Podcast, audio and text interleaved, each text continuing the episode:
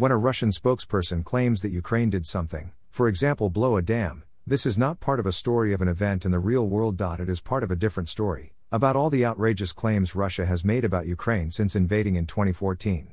Citing Russian claims next to Ukrainian claims is unfair to the Ukrainians. What Russian spokespersons have said has almost always been untrue, whereas what Ukrainian spokespersons have said has largely been reliable.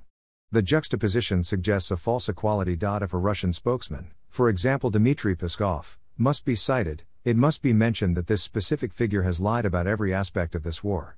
This is not insult but context. Readers picking up the story in the middle need to know the background.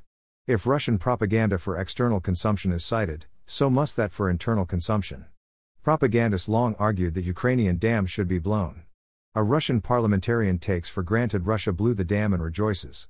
See at Julia Davis News when a story begins with Bothsidesing, readers are instructed that an object in the physical world, like a dam, is just an element of narrative. They are guided into the wrong genre, literature, right at the moment when analysis is needed. This does their minds a disservice. Dams are objects.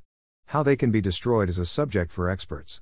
This neat story has the merit of treating dams as physical rather than narrative objects. It becomes clear that the dam was likely destroyed by an explosion from the inside. Russia was in control of the relevant part of the dam when it exploded. This is an elemental part of the context. It comes before what anyone says. When a murder is investigated, detectives think about means. Russia had the means.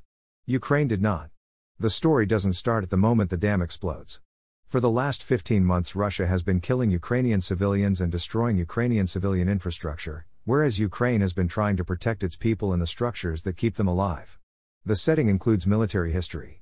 Armies that are attacking do not blow dams to block their own path of advance. Armies that are retreating do blow dams to slow the advance of the other side. Ukraine was advancing, and Russia was retreating. Objectivity does not mean treating an event as a coin flip between two public statements. It demands thinking about the objects and the settings that readers require for understanding amidst uncertainty. Timothy Snyder